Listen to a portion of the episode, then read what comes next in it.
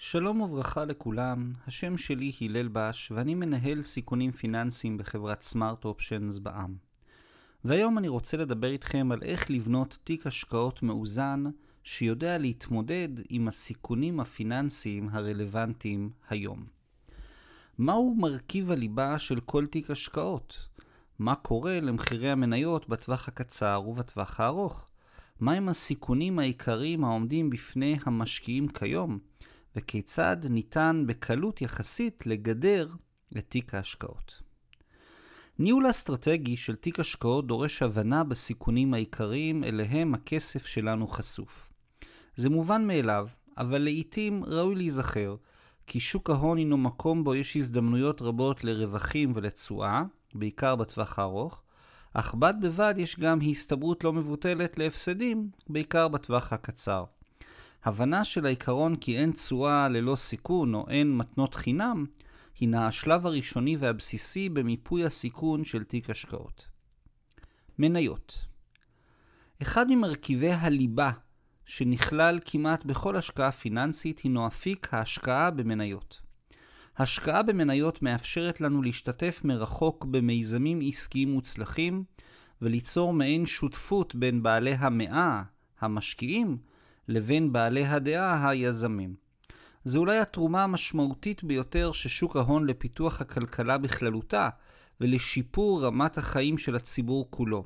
היכולת הנוחה והזולה של החוסכים והמשקיעים להקצות משאבים ניכרים למימון מיזמים עסקיים.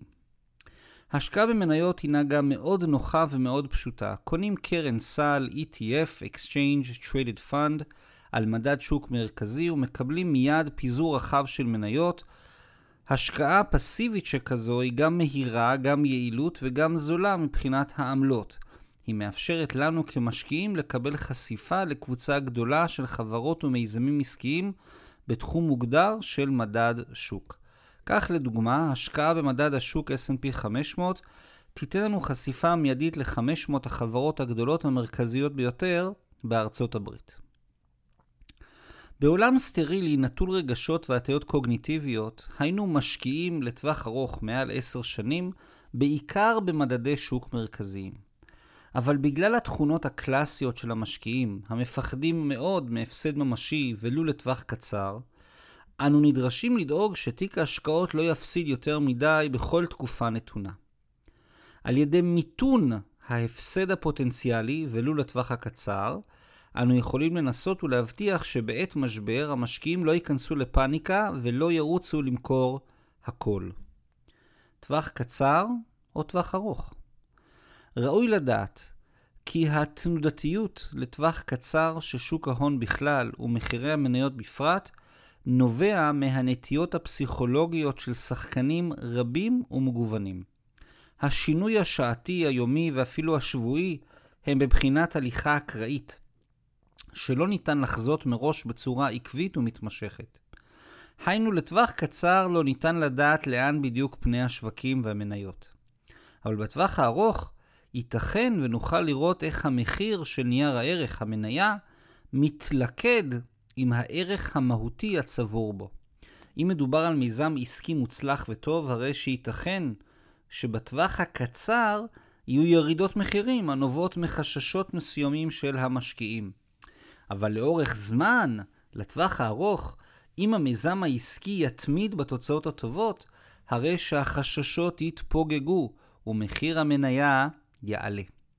בטווח הקצר לא ניתן לדעת כלל לאן פני מחיר המניות, אבל בהחלט ניתן לחזות את המגמה האסטרטגית של הטווח הארוך. אז איך יוצרים תיק השקעות מאוזן יותר, שמצד אחד ייתן תשואות ממשיות בטווח הארוך, אך כנגד לא יוביל להפסדים כואבים מדי בטווח הקצר? התשובה הבסיסית היא מיפוי וגידור סיכונים. בחינה מעמיקה של גורמי הסיכון העיקריים העומדים בפני תיק השקעות וניטרולו לפחות באופן חלקי. אז הסיכון הראשון שאני רוצה לדבר עליו הוא אינפלציה. אינפלציה. אחד הסיכונים העיקריים העומדים בפני תיק השקעות כיום הינה הסכנה הממשית מפני התגברות האינפלציה. אינפלציה מבטאת עליית מחירים מערכתית ששוחקת את כוח הקנייה של המטבע ופוגעת בצורה ישירה במזומנים, בפקדונות בנקאיים, וכן בכל התשואות של השקעות. אינפלציה היא סוג של מס עקיף, שקשה מאוד לדעת מראש מה המחיר האמיתי שנשלם. כפי שכתבנו בעבר, הכלכלה הגואה חזרה לשגרה אחרי מגפה עולמית, ביחד עם המדיניות המאוד מרחיבה של הבנקים המרכזיים, ובראשם הבנק המרכזי בארצות הברית, הפד, יוצרות ציפיות ממשיות לאינפלציה. על כן, בבואנו לנתח ולגדר סיכונים ממשיים העומדים בפני תיק השקעות שלנו, ראוי לתת את הדעת גם לאינפלציה. במסגרת הקצאת הנכסים האסטרטגית ראוי לכלול מרכיב מתיק השקעות שינסה להיות משקל נגד, כנגד ההפסדים הצפויים מהתפרצות אינפלציה אפשרית. יש מי שקונה... סליחה. יש מי שקונה אגרות חוב אג"ח צמודות מדד וכך מקבל פיצוי על אינפלציה עתידית אפשרית. ויש מי שקונה זהב או כסף כגידור קלאסי כנגד עליית מחירים. היסטורית, זהב וכסף עולים מאוד בתקופות של אינפלציה ממשיות. בעבר גם כתבתי שיש התחבטות רבה אם האינפלציה תהיה לטווח קצר או לטווח ארוך, אך בבואנו להגן על תיק השקעות, הדיון הזה הוא קצת עקר, אנחנו נגן על התיק ולו לטווח הקצר. אבל הסיכון השני, המרכזי, שעליו ראוי לדון, נקרא משבר פיננסי. סיכון מרכזי ומשמעותי נוסף הינו הסיכון של משבר פיננסי. נתחיל בחדשות הרעות.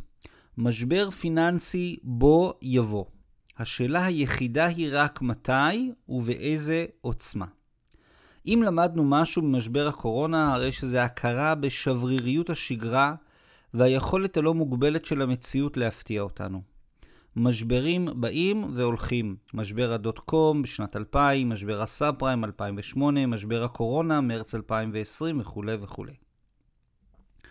למרות שהמגמה ארוכת הטווח של מדדי שוק מרכזיים ניתנים לניתוח וניסיון לחיזוי, בטווח הקצר ייתכנו משברים ונפילות גדולות שיפתיעו אותנו מאוד.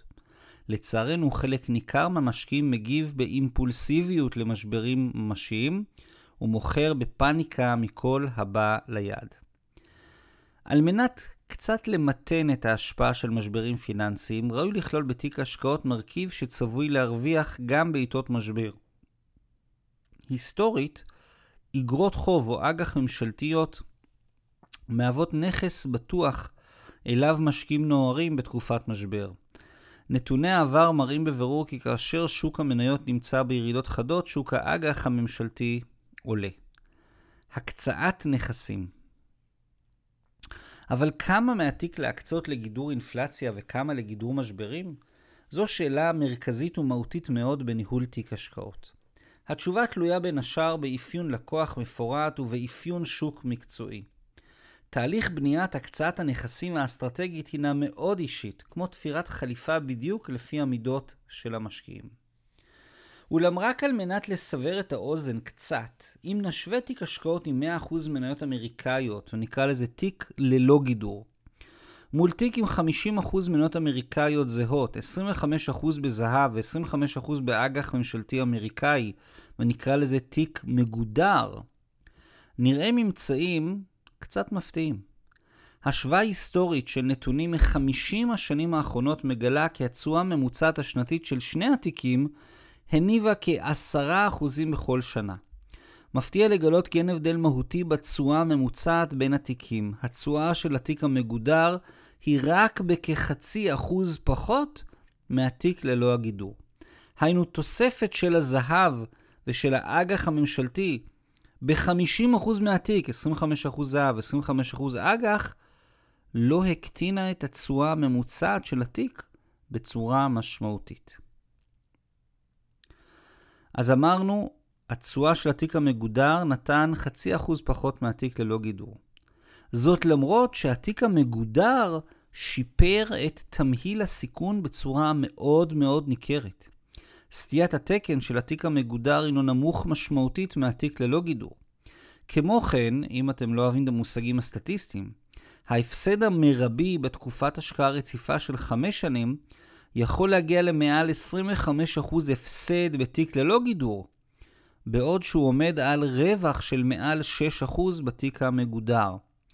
היינו, תוספת לא מאוד מתוחכמת של גידור אינפלציה וגידור משבר פיננסי, יצר תיק תאורטי שלא הפסיד בטווח החזקה של חמש שנים.